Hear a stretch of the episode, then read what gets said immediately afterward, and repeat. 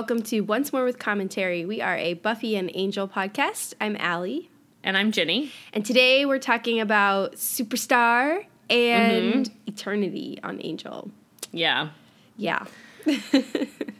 Oh, I mean, I have I for once have a lot of notes about Angel. Same. I just told you that part of part of that is because I watched it twice because I fell asleep when I was watching it last night. Not because it's boring. I just fall asleep. I, that's just the thing that I do is sleep through movies and TV like pretty regularly, uh, and so I had to get up in the morning and watch it again. But now it's fresh in my memory, and since I was like I'm more awake first thing in the morning, I was like, nope, nope, nope. yeah. I mean, I took a lot of notes because I had a lot of things to say about it. Yeah. Um, but how are you, Jenny, other than well rested? Uh, I mean, I'm still tired. you know, I'm okay. I had a, had a stressful week, sort of, so I'm glad that it's the weekend, but I don't know. I've been having a lot of stress dreams this week. this is really frustrating. That's how I know when I'm really stressed out, is like I wake up and I'm like, oh, you spent all night having some panic about some nonsense thing, you know, that doesn't exist in the real world, but. So I guess I'm okay. I had one of those weird dreams last night too, but I don't feel particularly stressed about something. I don't know. I think it was just weird. But I was reading kind of a depressing book before I went to sleep, so maybe that was part of it. Mm-hmm. Yeah. I'm like trying to avoid the internet because I haven't watched Oh, Avengers. Avengers. yet, and I just like, I know people are going to die, and I just like don't want to know who. yeah. So um, it's a struggle. But you were telling me that you found some fun trivia. Oh, yeah. Well, I was gonna save it for the episode, but you're Oh. right. We should talk about it. I don't know. Um, okay, we could. yeah. Do you want to No, no, save no. it or I just No. I was like people need to know. The people They need do. to know. The people do. They do need to know. And to be fair, I so Allie. Uh, well, yeah. I only just saw this piece of trivia on the internet, and then I was like, I'm gonna do more digging, and I obviously don't have time because now we're taping. But um, so in Superstar, we're gonna see you know see Jonathan do all kinds of things. He sings, he dances, he fights crime, he invents things, right? Like everything. And apparently, the guy who did the singing voice for him in this episode, first of all, I just thought it was Danny Strong, so I'm a little bit surprised. Uh, but the guy who did the singing for him is the same actor that played Tucker in the prom episode, who sets the hellhounds on the kids, who's also going to be like he's Andrew's older brother because that's like a thing that they're constantly going to talk about next se- two seasons from now. Um, and e- even weirder is that he's the singing voice for Aladdin. like there's just so many things overlapping. I think I'm even actually more surprised about the um, that he's the guy who played Tucker because like Jonathan and Andrew are so interlinked. It's just weird. I was like, how did, how did this happen? How did I not know this already? But also, why would I know that? I don't know. it's such a fun bit of trivia. It is. I did know that Scott Weinger didn't do the singing voice for Aladdin. So I think that we all I knew that. Had, yeah. They so Um, rarely do. It's more about like what semi-famous name can I get to do the voice acting and don't worry, we'll get the singing done later. you know, I feel like they do that less and less now, though. Yeah, now I feel like it's so much more common to be like, who is a famous singer and like what's a thing they can do. But maybe not for the animated ones. Like I think that's becoming a trying to think thing with the that. Mm-hmm. live action ones, and I think there's a case to be made for like just bring back dubbing, but yeah. um, like you know Audrey Hepburn didn't act- sing in My Fair Lady. There's nothing Right. wrong with it, so or also cast actual Broadway actors because like they can do both could do that too. instead of Hollywood actors that can sort of sing. Yeah, I'm not throwing it down on anyone in particular. I haven't seen any of the live action ones. I have, and I don't want to throw anyone under the bus because it was all serviceable. So, but you know, Yeah, but I guess in Moana they had different people singing other than The Rock. yeah, I guess it's true. Yeah, Or did the main actress for Moana sing her songs? I I think she think might have actually, actually. she did. Yeah. Yeah. It's also confusing because they always do the like, I, or I mean, I, it's weird to me that they still do this, or they do the like radio edit of the songs, you know. So it's like there is also always another famous singer who sings things. yeah. What a And weird don't- concept, though. Like, why are we I still doing that? Disney. biggest musical that came out was The Greatest Showman, and I guess they all sang. Oh. So I haven't seen that. I well, Hugh either. Jackman sings, which we know. I haven't seen it, but from what I hear, it's like a phenomenon, and I don't I know. understand it. But I don't understand how that happened either. I Like, like, it looks fine, but like, how did that have legs? it didn't even look that don't? good. But I think that's the answer. Is it wasn't? But guess who loves it? Children. So kids are like playing that. On a like a loop.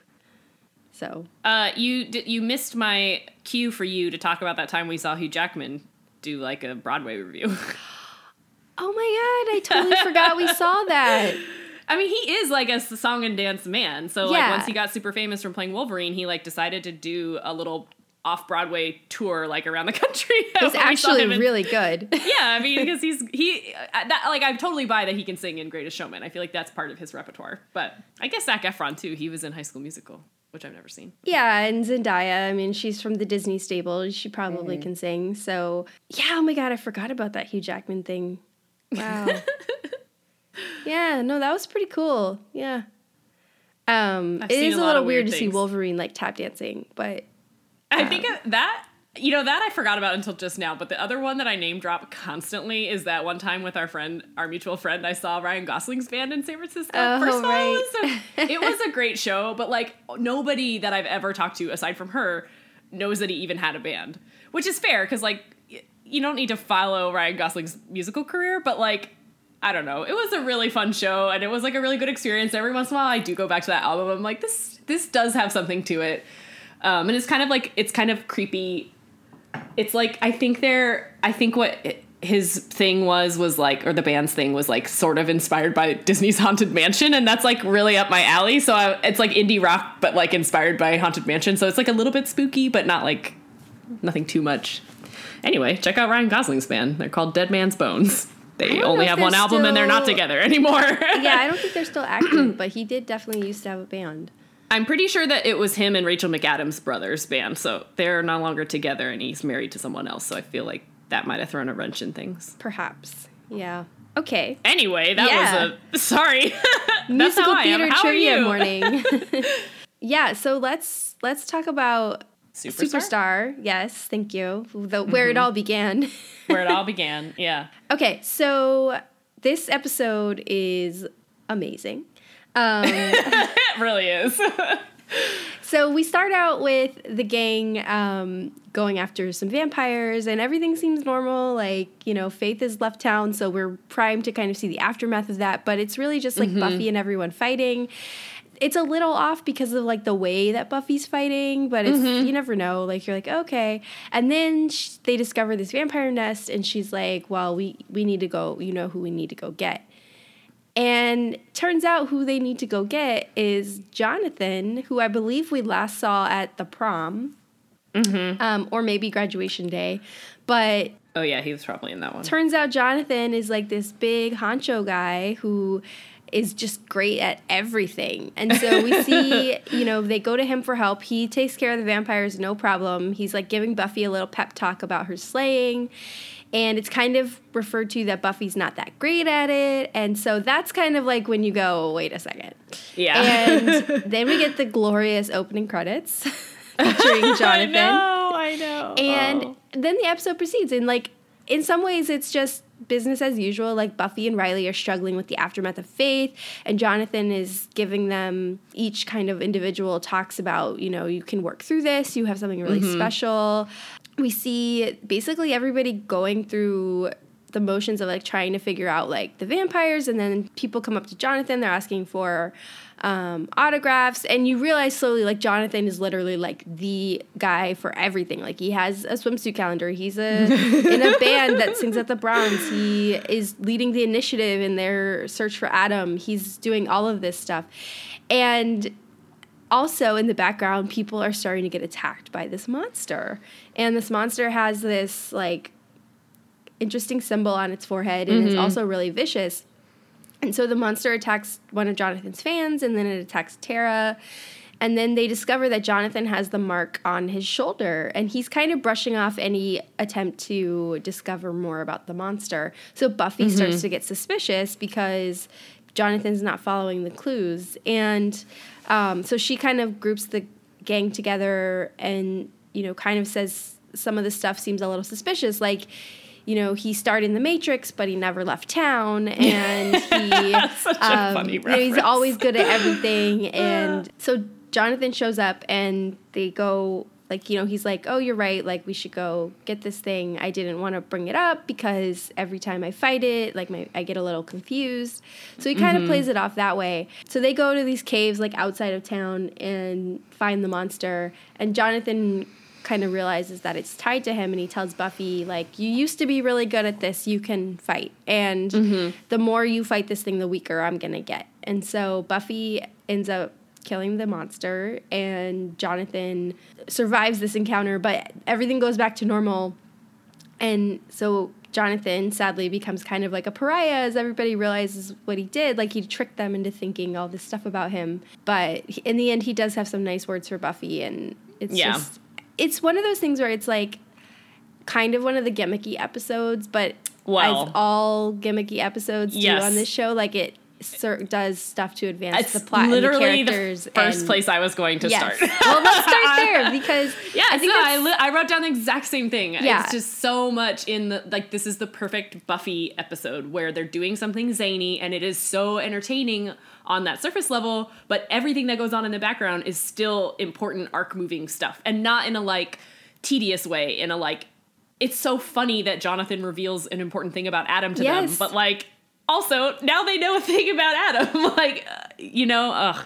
But yeah, and in particular the Buffy Riley relationship stuff and like that. I think you know the fact that it's there's a part of me that was like, oh, like is he really saying something that is good advice or is he not? And I mean, first of all, the episode itself covered this, but like in this universe, Jonathan really was that talented at everything, right? Like he really could play the trumpet, he really could sing, he really could do whatever. So like that he's giving them advice, I think it also follows that like he's also very good at giving advice. So like I appreciate that the things that he says to them really are helpful and it's nice to see them kind of work through that drama together even in this totally ridiculous setting. Well, and it's a nice moment for Buffy and Jonathan at the end where Yeah. she essentially like quotes his advice back to him about Mm-hmm. working on things that are hard. And then he like references like I think I gave you advice, but I don't remember what it was, but it might have been Mm-hmm. that. And it's just like this like kind of button on like, you know, Jonathan's always trying to go around about things the wrong way, but he does end up helping people in the process. So. Mm-hmm. But yeah, but like I mean this episode was so fun. Like you said, like in the opening credits, like I was like I had to pause it and point out to Alex, I was like, wait, you had to actually watch these because they're little splices of Jonathan throughout the whole thing. Like that it's just him walking in a coat as though he's Angel at the end. Like it's just so I love that they put so much like effort into like this is the theme of this episode and here's how the whole thing is gonna go. Um but even like all yeah. I mean Like- we just we already said it, but it's just so fun when they can carry off both something super gimmicky and something really interesting that you know, the like all the themes that get brought up are nice or interesting. I keep saying nice, but y- you know what I mean. Yeah, but it's also like fun too because Yeah, it's like also upside down. Like Buffy's like fixing coffee and like you see them having coffee, and then she hands, Hands it to it to him. Jonathan, and then I when they leave, she pays for it. Ah, every single detail. Yeah, Yeah. like that, and then also like Willow going like, "Oh my gosh, he's gonna play something off the new album." Yes.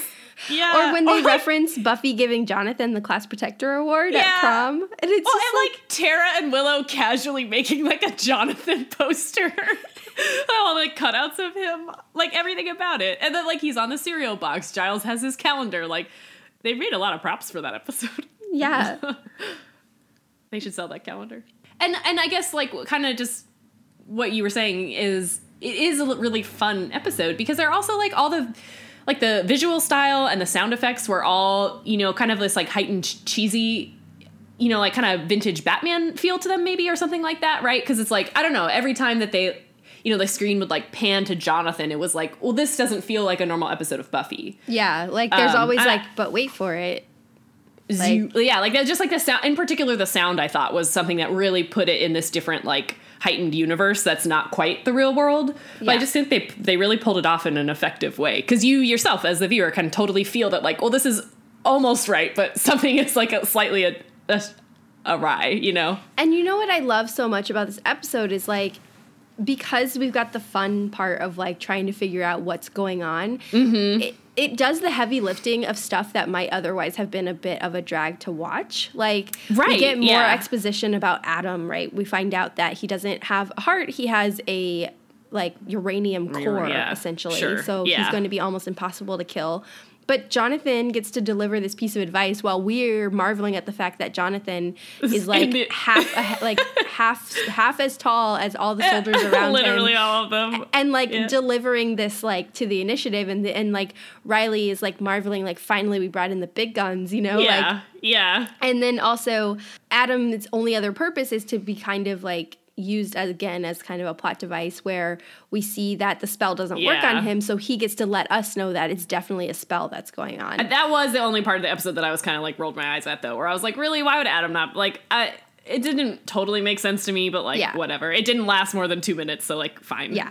But but also I was like, stuff, I don't feel like that makes sense given the parameters of magic, but yeah. Whatever. Yeah. He's still a thing that's been created out of actual real world materials. Like I don't know why he would be so immune. But I think that goes hand in hand with like the the heart and like his power center kind of thing. I don't know. Um, that was my assumption. But but also the stuff with Riley and Buffy, where you know we might have Yeah. to get yet another episode where they try to work out their feelings. yeah, like, which we've already seen. it's just they each get a little talk from Jonathan, and then everything's fine again, and I'm fine with that. yeah, I agree. but but I but what I'm saying is like that might otherwise not be that fun to watch. But no, it would be kind of a heavy, like we, like especially getting through that faith arc. You know, it's like there was a lot going on there, and it is mostly pretty dark and heavy. That it, yeah, you're right. That like I don't want to spend another episode with Buffy and as much as I love them, and I'm happy that they're get you know getting back on their feet. Like I don't want to see a whole episode where that's the the emotional core of it. You know, and even though it is the emotional core, but it's so like to the side in this episode that it's not. Yeah, I, I agree with what you're saying. Yeah. Uh, although I did have a major like Team Riley moment in this episode. Not like I feel like we I say the same things all the time every every episode that we record, but it's like I just really didn't know how much I loved Riley until he's here in this episode for the first time ever in this show. Buffy comes to the Scoobies with a crazy theory, and he's the one that was like, "I- "You're not making any sense, but I believe you because you're the Slayer and you're Buffy," which is like the opposite of how every other time she's done that has gone, like with her roommate Dagny and with whatever other ones where she's like, "It's definitely this supernatural thing," and everyone's like, "Mm, "Or you're just being too petty." anyway, I was just like, Riley is the only person who has ever not doubted her for a second, and I'm like here for it. That was a really sweet moment, especially in an episode where we're supposed to understand that like Buffy's not really that good at being the Slayer. Like she's constantly Right, saying yeah. like it kind of in a confused way, like I'm the Slayer, like I'm supposed to be really good at this, but it's sort of understood that she's not because Jonathan. Well, she's is just not as good as. Jonathan. Yeah. Right. And that's actually one of the things that I really loved right from the get go in this episode. Like you were saying, the opening scene, it's not you. Can, it's not obvious that something is wrong until they get to the vampire nest, and Buffy says like, "I don't think I could take more than two. Yeah. and it's like even that. If they had just let the rest of the episode go and it were a normal episode, I guess it would make sense. But I that was the first thing where I was like, wait a minute, Buffy, you could take out more than two vampires. Like you've definitely taken out vamp nests before. So but I appreciated that too. That like it's not that I want to call this episode subtle because Buffy's almost never subtle about anything, and neither is this one. But I like kind of some of the the way that they start out with kind of slower clues of like, yeah, I guess you could kind of just breeze past that. But in retrospect, like Buffy can definitely take out two vampires more than two. So Yeah, and if you think about it, I don't know if this was the intention of this, but I I do think it works also in the broader arc of the show where you know Buffy's just had this really traumatic thing happen to her where Mm-hmm. Faith took her body Mm, and this almost doubles as a story where Buffy's sort of learning to trust herself Yeah, again like post yeah. Faith of like no I can do this I am really good at this this Yeah. is who I am you Yeah, know I totally and love that. I think it works in that You're way right, also yeah. so it's kind of cool good. That is cool. yeah. Good job, writers. Good job, writers.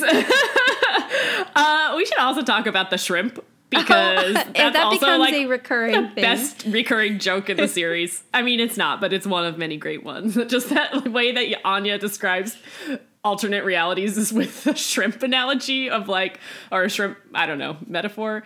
Yeah, where she's just like, yeah, if, if you imagine a world where you you really hate shrimp, I just like, oh, it's just funny. You can either Um, have a world Anya, where everything is shrimp like- or a world where there's no shrimp. yeah. Anya was in fine form in this episode. she really was. Buck yeah. up, you. I was just like constantly like, oh, you're still here. like she's literally so focused on her like Jonathan book that it's not. It's like a little bit different from her normal like why are why are why are you still here? Of like she's just genuinely blocking out Buffy being in the apartment, Yeah. or in the basement, I guess. Xander still like- is in the basement, huh? I love these constant little crumbs where like it's very clear Anya just like tolerates Xander's friends. Like she doesn't really want them there or to interact with them, but it's something that's important to Xander, so she like goes along with it. yeah. It did remind me of um this is just like a side note. It did remind me of a my brother, my brother and me joke where they they had this big meme for a while about sh- shrimp heaven because they got a question from somebody who had seen a little kid in a store saying like shrimp heaven now shrimp heaven now. And i was like and so it just became this like rallying cry right? And everybody was like making jokes about it all the time but when i saw them do a live show lin manuel came and he sang a song called shrimp heaven he like wrote a song for them to say shrimp heaven now. So now these these two things are like oddly interlinked in my head. I think a uh. world with a lot of shrimp sounds delicious, but i only recently started enjoying shrimp so i'm on board either way shrimp is I'm like n- now now you're just thinking about shrimp. I, I am. it's very good. Um, if you're allergic, though, not so much. Um, No. So I could see As- Anya's point that perhaps you would like a world without shrimp. um, okay, so I do want to talk about this encounter that Buffy and Jonathan have with Spike while they're Okay. out. Yeah. because we see we do see Spike um, a couple times through the episode, but the one that I want to talk about is when Buffy and Jonathan are monster hunting Right. and they come across Spike. Yeah. And Spike's interaction with Buffy yeah, it was weird. is very handsy, Yeah. very interesting, and and that is another thing where I was like, oh, he's still thinking about what Faith said. Yeah, yeah, yeah. That's another little, yeah, s- sort of continuation. It's true. It was weird that she let him touch her like that, though. But whatever. I think she was more shocked. Like, what are you I guess. doing? Yeah, but it was a very odd scene, It was. but but also notable because like I think from here on out, like That's gonna be there yeah, uh, more explicitly. It's sort of always been there, but not. Yeah, I think. He, yeah, like we talked about last week. Like he was never aware of it. yeah. Whereas now he's like maybe starting to become aware of it. Now he's aware that he's obsessed with her in a slightly different way than just I Yeah. want to kill you. Yeah. It was weird to watch. I was like, what? Yeah. it's weird too because in this alternate reality, right? Like Buffy and Spike's relationship has also been altered a little bit because I think I think that was part of why that scene is also like a, just I don't like why it was like a little bit off is because normally Buffy and Spike are the arch rivals and in that scene it was Jonathan and Spike but then Buffy was still having a conversation. You know, like it seemed as though in this world she and him hadn't had as many direct run-ins, which is kind of weird to think about. So No, he I- is a little bit more like, "Oh, you sort of stranger who's attractive." Well, he kept calling her Betty. Yeah, I did kind of keep thinking he was just doing that to be a jerk, but I guess he really did keep forgetting her name. I don't I don't know. I couldn't tell if he really did, but it was you're right. Like but that's what this episode is is like everything's almost kind of normal except Yeah, Jonathan takes the place you know, sometimes in times where we know he doesn't belong, but I mean that's the point of the spell is like he's the superstar. right. Yeah. I like how he says he got the spell from some kid at therapy and Yeah. like the kid just like glossed over the monster part. So like how many of these realities are existing at the same time where people have mean, you know run this spell about That's like you know that's the question of life, though, isn't it? How Uh, many different realities are there? There could be infinity. uh, I don't want to talk about multiverses. I also this episode gives me one of my other favorite jokes in the whole series, which is when uh, Giles tells Xander not to speak Latin in front of the books. Every time. yeah. yeah, I don't know that I I thought I mean for all the ways that this episode is deeper than it appears at first, like I think Mm-hmm. I don't know that there's much more that No. I have. Although the fashion was great. I mean, Jonathan goes monster hunting in a suit. Let's just call that out. He had a lot of wardrobe changes in this episode. Yeah, and then Buffy wears like her tenth leopard print coat. Like I was like, oh yeah, she's worn this before, but then I realized it was like a blazer, and I was like, how many leopard print coats does one person need? She has a lot of coats. That's like a well really known staple of her wardrobe, I think. Boots Coats and are coats. not cheap, and No, neither are boots. this is the thing that always gets me about Yeah. TV fashion is like, okay, Buffy's got a single mom who like works. Buffy doesn't work. yeah. Perhaps we're supposed to believe that her father's buying her wardrobe, but like he's barely around, and In the early it was seasons, kind yes, of implied that he yeah. wouldn't even pay for college. So Yeah, I don't think now. where is she getting all these clothes? She's pilfering them. I guess she learned No. a little something from Faith. Yeah. It's just such a no, that thing. is TV magic. It's that's annoying. That's um, that's my least favorite thing about TV is that people Same. don't repeat outfits. It's like Well, that was why we talked about that one fashion show where they did repeat yes, outfits. because it was such Is a that show like. coming back yet? I, keep I think they're to look it filming a season two. I don't. I was know. thinking about it the other day, and I was like, I should check. I Yeah. can't remember what is it called. the bold type. Yeah, yeah, yeah, yeah. But you're, but it's true. It's like this unsustainable like closet. And it's so noticeable, especially nowadays. Like I feel like in the early 2000s, I certainly wasn't like aware of things in that same way, but yeah. And I think, but I think also now that like there's even more sponsorship in all like product placement in all media. Like I mean, product placement has been around for a really long time, obviously, but I feel like it's even more and more every day, you know? So it's like even more obvious sometimes when you're like, oh, why are you, no way on your salary could you be wearing these designer clothes and like have your hair and makeup professionally done. I mean, that's the thing, especially as like budgets go on and like stuff like. yeah, they always get I think nicer. there's this thing too where like Buffy starts wearing more designer clothes. She does, just, yeah. like comically ridiculous. yeah. Okay, well, um, Oh, I have one final observation. Okay. Which was just a little nice note at the end of this episode when the spell was reversed and like all the like Jonathan stuff you could see everything that like was covered in Jonathan's face was like actually something else and the one of them was a poster, a Jonathan poster and then when the spell wore off it was a Dingoes poster. yeah, I did like that. It was a little oh, that was like a sad nod. yeah. Also, Jonathan, I guess I didn't realize he went to the university with them. Yeah. Because he's like Uh, on campus. That's true. Yeah, I guess he does.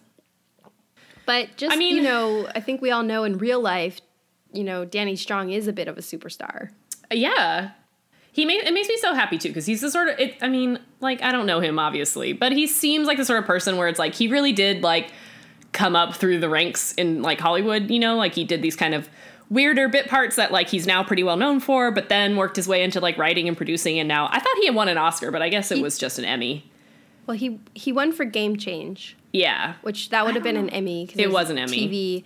I thought he wrote something after that though Yeah, he created Empire. Oh no, no, but I thought I really did. The, I thought he had an Oscar. I don't know what I was thinking about. He has he does write movie scripts too, but uh, yeah, right. Um, Empire is the he thing. He might have. I don't remember. I think he was nominated for an Oscar for Maybe- something. Uh, I was I'm on Um, his wiki and I don't see it, so I must have just made that up. I just remember being like Emmy, how cool, and we talked about it at the time, but I thought like even something bigger had happened after that, but I guess not.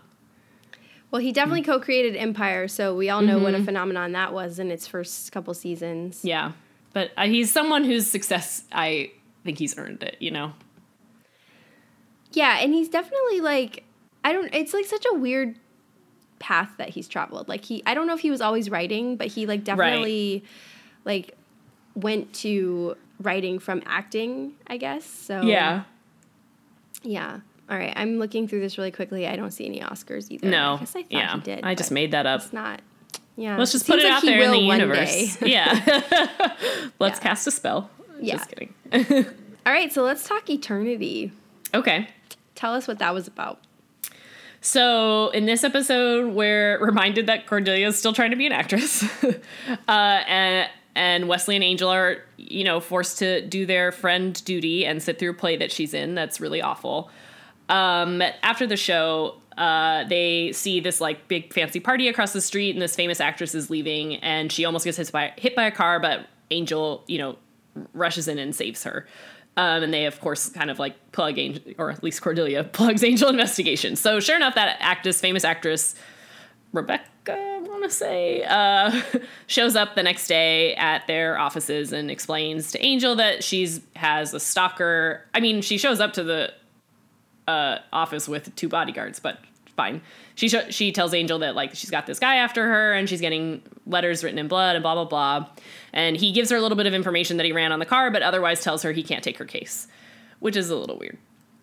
Uh, but he ends up kind of taking it on anyway. So the next later that night or the next night, he is watching her at her house, and right before she gets attacked again in her house, he jumps in and saves her. Um, and so from there, he's just kind of, you know, they they sort of develop a relationship, and there's this, you know, weird attraction or something between the two of them. And Angel pretty early on lets out that he's a vampire and a little bit of his backstory. Um, so meanwhile, you know, he has taken on this case, and they discover over over the course of another incident that in fact it was her manager who set the whole thing up to try and just create publicity so that she could get hired in a new series. Because uh, her career is kind of like at a point where it's about to dwindle and she's going to be just you know kind of lost forever. But that's not the end of the episode. She now is stuck in this like uh, crisis of well i'm not going to be young and beautiful forever but i didn't get this new part and this little ploy of her managers didn't work to get her hired. So she now knows that angel is a vampire so she like sort of tricks cordelia into giving her information about how to get him to turn her into a vampire. So she comes over to angel's apartment and brings him some champagne that they share but she actually drugs him with some sort of like drug that gives him an a sense of euphoria. And since that's the thing that turns Angel from Angel to Angelus, experiencing true happiness, it actually turns him into Angelus briefly for the end of the episode. Um, so luckily, Wesley and Cordelia step in um, and help kind of fight him off and let that actress escape before Angelus does too much damage. And once the drug wears off, he returns back to Angel. Um, but they have him tied up in chains. uh, and the actress, I guess, is just gone forever. but it was a lot of uh, complicated plot there, I guess. Should we talk about? I I had a huge problem with this episode. Okay, I didn't. So it was. Well, no, I mean, I did, but enjoyable to watch, and you know, it was a fun one-off, and it's we've needed that. Like you know, Angel hasn't exactly been fun to watch lately, but mm. I mm. have a huge problem with the premise of the fact that she Angel could be, be turned with like oh i know. I know. I like, mean that's I, obviously bullshit. I don't understand yeah, the implications uh, uh, of that because no it doesn't make any sense. it suggests that angel's turn to angelus is all in his mind and like yeah. but no, that's not I, actually how it works. And no, so it's a curse. like he can just trick himself into thinking that he's turned like either he's yeah. turned or he's not. Like it doesn't make any sense. It doesn't make any sense. I no i agree. That was the thing that i was like well that's clearly a nonsense and doesn't make any sense and it just especially like because weird, they spend like thing only to serve the plot, but like because yeah, they need I mean, him to go bad without I, actually going bad. Exactly. I mean, that's hundred percent what it is. So it's particularly frustrating too, though, because because they're bringing this up, they make Wesley and have a Wesley and Cordelia have a conversation where they're talking about like what makes Angel turn. You know, because Cordelia is kind of under the impression, as I think a lot of people are, that like it's just if he has sex, then he'll turn bad. But Wesley's like, no, it was so much more than that. It was because he was with Buffy. Like that true moment of happiness is like really something more, uh, you know, specific and like special. Is kind of like his argument. So then it's even weirder that they're like, or it's just drugs, like whichever. Well, that's the thing. Like, I but totally it, yeah, buy Wesley's explanation of this. Like, of course, that makes yeah. sense. Like, it's not sex; it's like sex with Buffy. But like, right. it's also then impossible to square that with the fact that he could just take a pill and yeah. become Angelus, like even temporarily. Like that doesn't like that means like it would have like if if he was really so happy that he turned, it would have to be permanent. Like the only way right. to undo it would be to it do that spell. It again. makes no sense to undo a very complicated ancient spell with a modern day pharmaceutical. Like it doesn't make sense. Like and in and for the most part, I think these universes are fairly consistent about like if you have a magical problem, you solve it with magic. If you have a real problem, you solve it with real world solution. You know right. what I mean? Like like you can't save someone from I mean, you can save someone from death in like a physical you know what I mean? I don't know. I guess now I'm Like I'm if- muddying it up the more I talk about it, but it feels make- fairly straightforward. Yeah. if they He- make the argument that he isn't turning but that the pill somehow removed his like inhibitions that he's like holding on himself Right, but of, it's like- not inhibitions that But that's make not him what it angel. is. Yeah. So, like, that's it's the a part where I was like- curse. Yeah. like his self control and all that stuff, but like it's not. They're making the argument that he is Angelus for the moment, and and Wesley's like, oh, until it wears off, and that's the Yeah, point where I was okay. just like, what? it like, doesn't wear off. Yeah. It doesn't. It doesn't make sense. And it doesn't make sense for what we've been taught about Angel Angelus or like Angel as a as a good person or like so. and what, it doesn't make sense time- for how they're going to treat it the rest of the time in the show either. no Because he is obviously like spoilers. He's going to turn into Angelus again a few times, but there, I, from what I remember, all those times are going to involve complicated magics yes. to make it happen or not happen.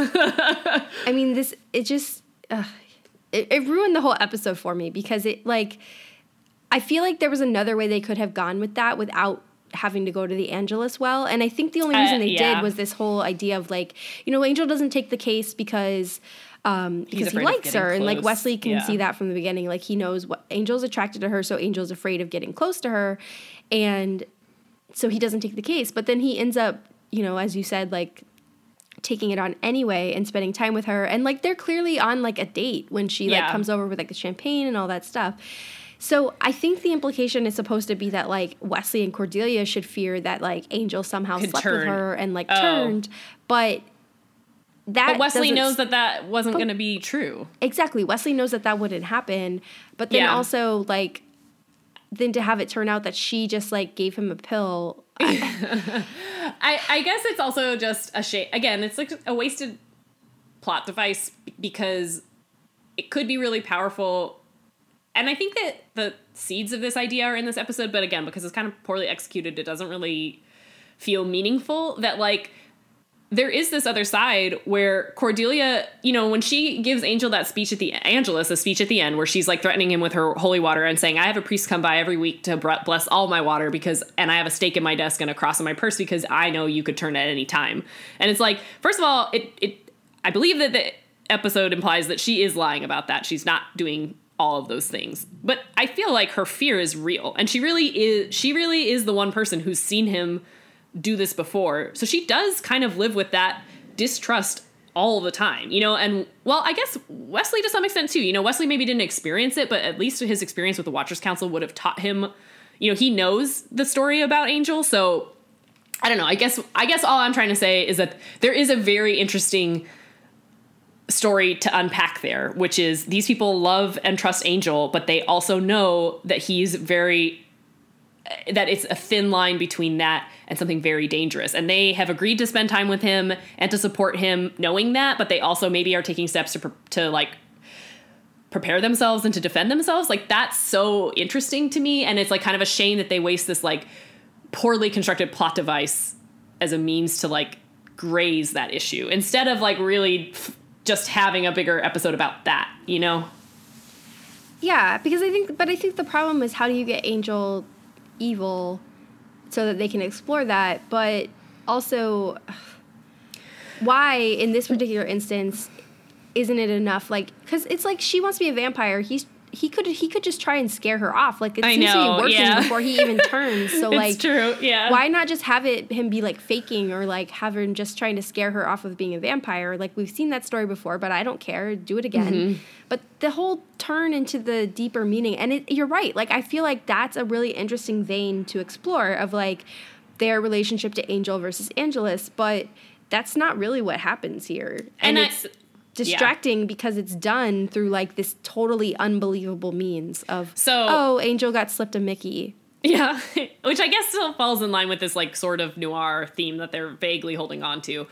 Uh, but it does touch on, I think, my larger point about this episode, which is this is definitely something that we've said already, but I feel like it was really hit on the head in this episode that like, oh, the last thing, the last few episodes of Angel that have worked for us, I think it's I think we're in agreement that like it's because they've decided that they need to focus on the group and their dynamics between each other. It's Mm-hmm. just so hard to like like this actress's story. I mean, I don't feel particularly sympathetic to her, But at the same time, like, yeah, I guess that's like an interest, especially since you're in Hollywood. Yeah, I'm like, it's a cool story. But at this point, why would I want to spend time with someone who's not in the main cast? Like, you know what I mean? So it's like, it is kind of the flaw in the premise of season one of Angel is like, is really more week to week than it ever was on Buffy, but it just really never works. It is so much better. I think we've seen over and over again that like, oh, once even when it was Doyle, if they were focusing on their reaction relationships with one another, it was like a little bit more palatable. And especially as soon as Wesley got here, it's like, oh, anything that's about you three interacting to each other is like, I can't wait to see more of it. So it's just it's weird that I feel like this is I mean, I don't remember the end of this season into the big, you know, I don't remember what things happen when, but I really do feel like there, this is the last time that we're going to see an outsider be the main p- point of it, uh, the like an outsider be the main character in an episode. And from here on out, I think they're really going to start going into building up the core cast because it's clear that that's so much more interesting. I think you're right. I mean, the beginning of this episode where they're going to the play and watching Cordelia, yeah. it's like comic gold. Like yes. it's amazing. And then and it gets so all dragged sweet. down by like this what's her name? I mean, yeah, I mean, neither who, of us even remember her name, her name, Like that's yeah. that's how much it's like unimportant to the overall like. And like arc. and and well, and again, and then by the end of this episode, it also ends on a good note, which is like, like I said, we get to see Cordelia give this really touching speech. You know, not touching, I guess, but like bring up really important points about her relationship with Angel. At the end, we see them all like kind of uh, bristling at like the things that Angelus said to them and kind of agreeing to move on, but realizing that like, oh yeah, that has done a little bit of temporary damage to their friendships. And like that stuff is all can't wait to see more. like tell me more about this, guys, but like leave her out of it. How, much weirder is it that they brought that manager character back? like he must have worked on the show or something because it's like why would you ever bring that character from the pilot back he didn't even do anything interesting in this episode yeah, I, it was just so random. Like she literally didn't even need the manager to like make this plot work. Whatever. And he didn't need to be the same guy who like no, gave Angel even any. Card. There's a million managers in L.A. I don't but know. I do I don't know like, why they do these things that they do. But I've, I I don't know for whatever reason this felt like a nail in the coffin to me to that type of episode. I it really felt like I have no. I mean, I know the ne- next episode is the Faith one, so I guess a little bit I'm right. But they've got to have new characters coming any second now, right? I hope you're right. I don't remember. I don't remember when they. I'm up. trying to remember, and I know the next two episodes are more about Faith, so like that'll be a nice, pleasant um, mm-hmm. diversion from whatever this is. But um, I don't remember the ones after that. So, yeah, but but I think you're right in that this is we are getting towards the end of the slug here. Um, and it, um, yeah. And I don't I, I this is so heartbreaking honestly because like I don't remember having such a low opinion of season 1 of Angel and there are moments that I always remember that I'm like mm-hmm. oh actually some of the like angel moments that I think of fondly when I think of the show occur in season one. But mm-hmm. like watching it this way, I've just become so aware of how long it really took to find its groove. And I think I said this before, but like I'm honestly in retrospect like shocked it didn't get canceled. Yeah. I mean, I think the Buffy fans must have been diehard about this. Yeah. Like, we're just going to watch it no matter what. I mean, I know I did. So. And you're right that I don't remember hating season one when we first watched it. In fact, I, I thought and my my first impression of watching Angel was like, oh, cool, this is a different like m- take on Buffy and their. Uh, yeah, I remember feeling like it was a nice departure from the same format. Well, Whereas I now he, I find myself just longing for some similar format of like, just make this show about the core cast of characters and make it about an ensemble, and I don't care about all these once-off characters. Yeah, but I think the difference is we watch two or three episodes at a time, whereas now we're watching one at a time, and so we we could just kind of blow through the the so-so stuff and get to the good stuff. It's true. I think part of it too is also, you know, you know, obviously like we grow up, you know, people change. Not that not that I feel like I'm watching this with more mature eyes or something, but like my tastes have changed and evolved over the years a little bit and also that with the like golden age of television, there's just been so many more opportunities to see that other people can do this sort of anthology style better than it's being done here. Yeah. And like now I'm you know now with what's that called? Um like hindsight, I think I can see that like well the things that make the Buffyverse great are not that. so now when I'm watching it, it's like, oh, well, yeah, I could get that somewhere else if that's what I wanted. I'm watching Buffy because I don't want that. exactly.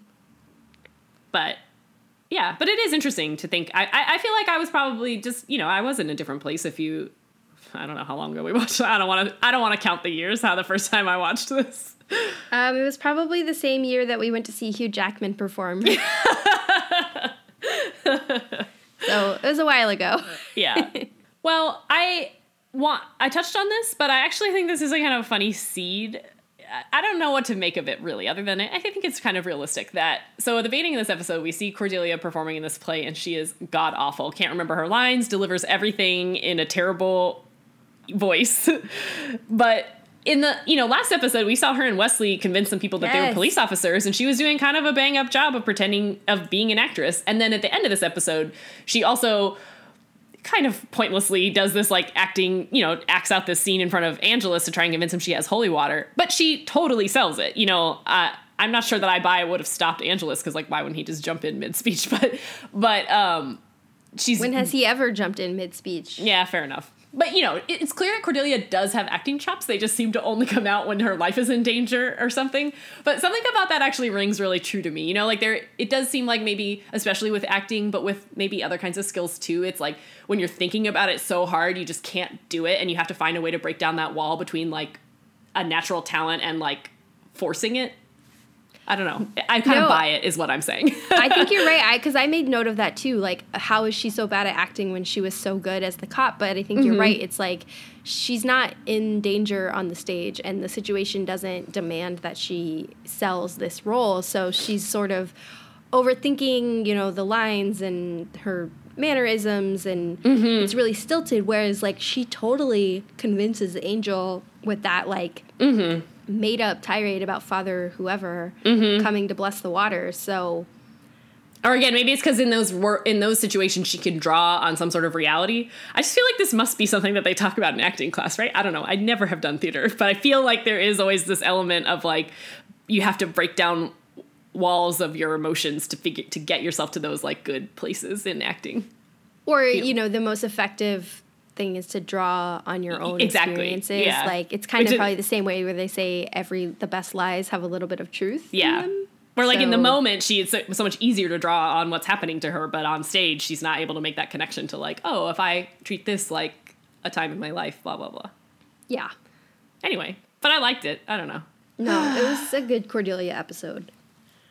As they all As, tend to be. It was a good Wesley episode too. I liked getting that shot of him with his five o'clock shadow at the end of the episode.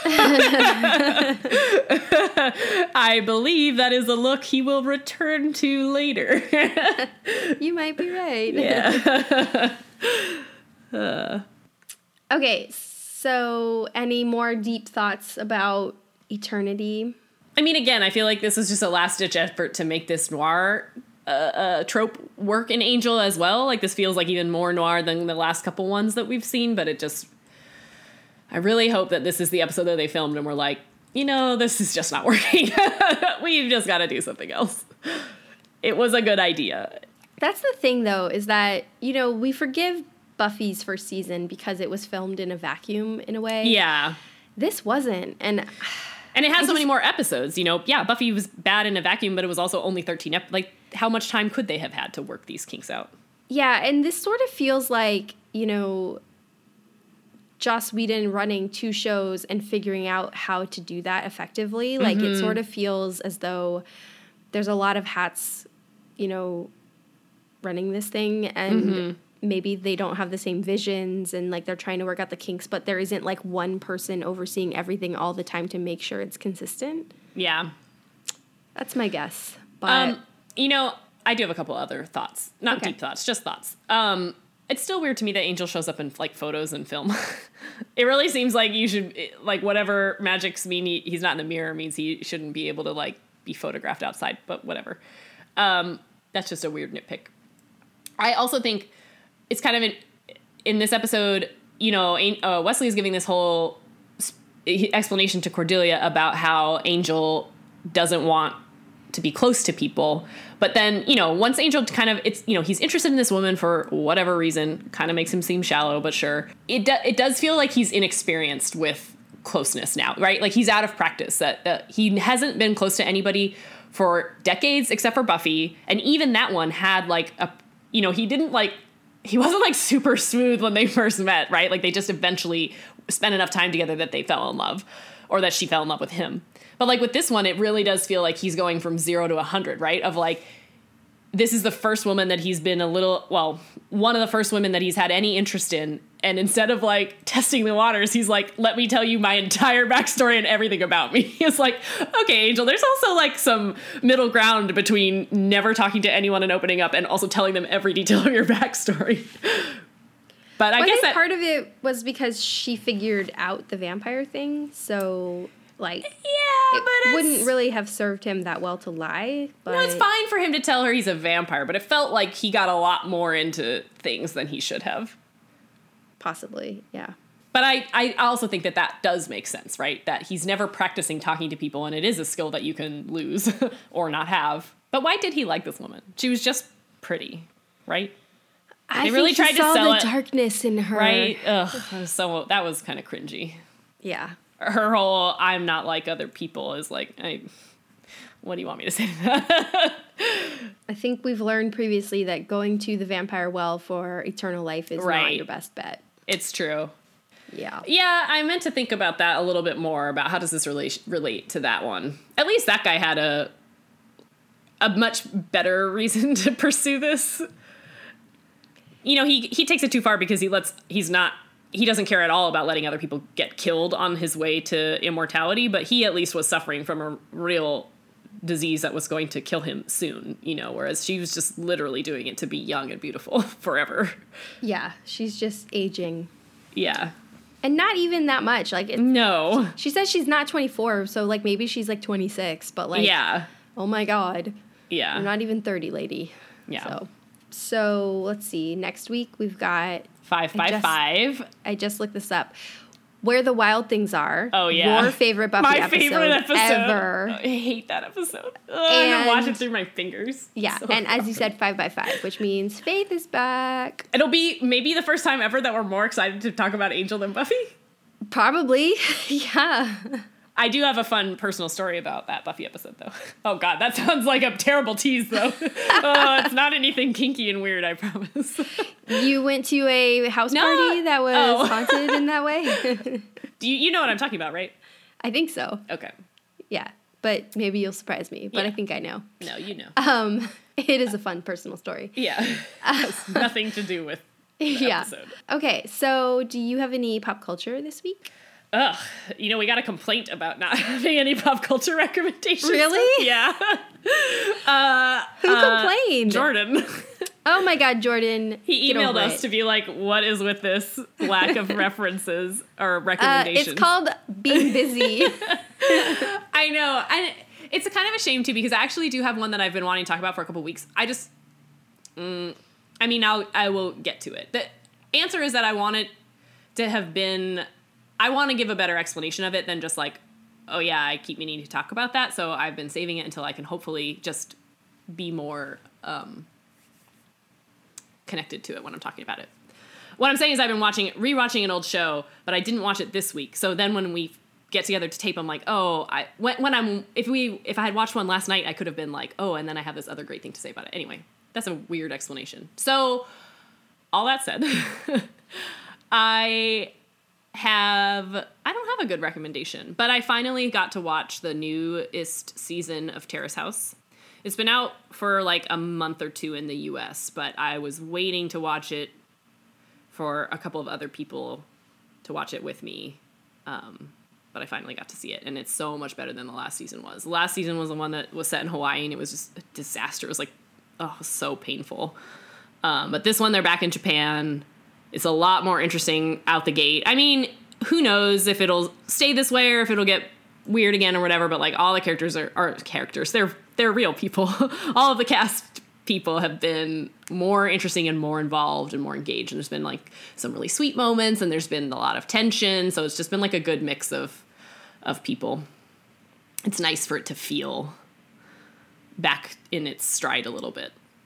So if you if you if some people still haven't watched any Terrace House, maybe they should, but start with Boys and Girls in the City. Cool. That was a pointed comment at you. I know. One day I will. I'm, I, I think today I'm gonna go to my DVR and delete half of what's on there because I Yeah. think there are some shows that I'm I've given up on. Like I just like faced with the prospect of like four or five episodes, I just like I I can't watch this Yeah. anymore. So, um, looking at you, Arrow. it, it got bad like two seasons ago, but as you know, I have a Yeah. Mm-hmm. hard time quitting things. So I just like turn it on in the background and like go about my day. But I can't even bring myself to do that anymore. Yeah. Like I just can't care. In addition to that, I don't, I don't, I have something that I could do. I just don't know if I'm ready to Yeah, exactly. do it. I think I'm gonna wait until the season is done and then I'll give my thoughts on it. So Okay. people can just wait. Jordan. Yeah. it's not like you don't have anything to watch or read, Jordan. I know you are busy. I'm not quite done with it, but I've been reading Practical Magic, the novel that the movie Oh, is based on, which I didn't even like. Literally, everyone I've said that to, they're like, "Oh, I didn't know it was a book," and I was like, "Me neither." It seems like not a lot of people knew that. It totally makes sense in retrospect, but I've I've really been enjoying it. I obviously love the movie Practical Magic, as I think a lot of women that I know my age do. it's a beautiful movie, and I love it. Um, and the book has been a nice like it's it's really hard because I've seen that movie a lot. You know, it's not something I've saw once and like kind of remember. It's like I've seen it uh, the, like a dozen times or so. Um, so it's hard to get it out of my head, but I'm still really enjoying the book, and it's like different enough that I feel like I'm getting something out of it, but not so different that it's like, what did they do to them? You know, like they don't feel like different pieces of work. They feel like, oh, that was a good movie adaptation of this thing that you couldn't obviously finish. You can't fit the whole book into the movie, so you made good choices. But I'm really enjoying it. Um, the daughters are a bigger part of the story, and that's the part that's been the most interesting because it's like you really you don't get any of that in the movie, so it's cool to see this like, oh, it's like there's a whole nother story here waiting for me. Cool. I think I'm yeah, gonna have to read that. I, I have been really in. I think I did know it was a book, but I Yeah. always forget because I mean the movie is just Yeah. so great. and now I can't wait. It's my favorite I know. Halloween. I was like, I re- now I want to watch the movie, but it's just you can't watch that movie in the summer or the spring. It has to No. be fall, so I'll wait. or if you're in New England, you're Okay, allowed to fair. watch it. Yeah, These there's random a lot rules of I've rules. made up. Okay, um, okay, so what team are you I on think this I already made it clear. I am Team Riley. Oh, yeah. okay.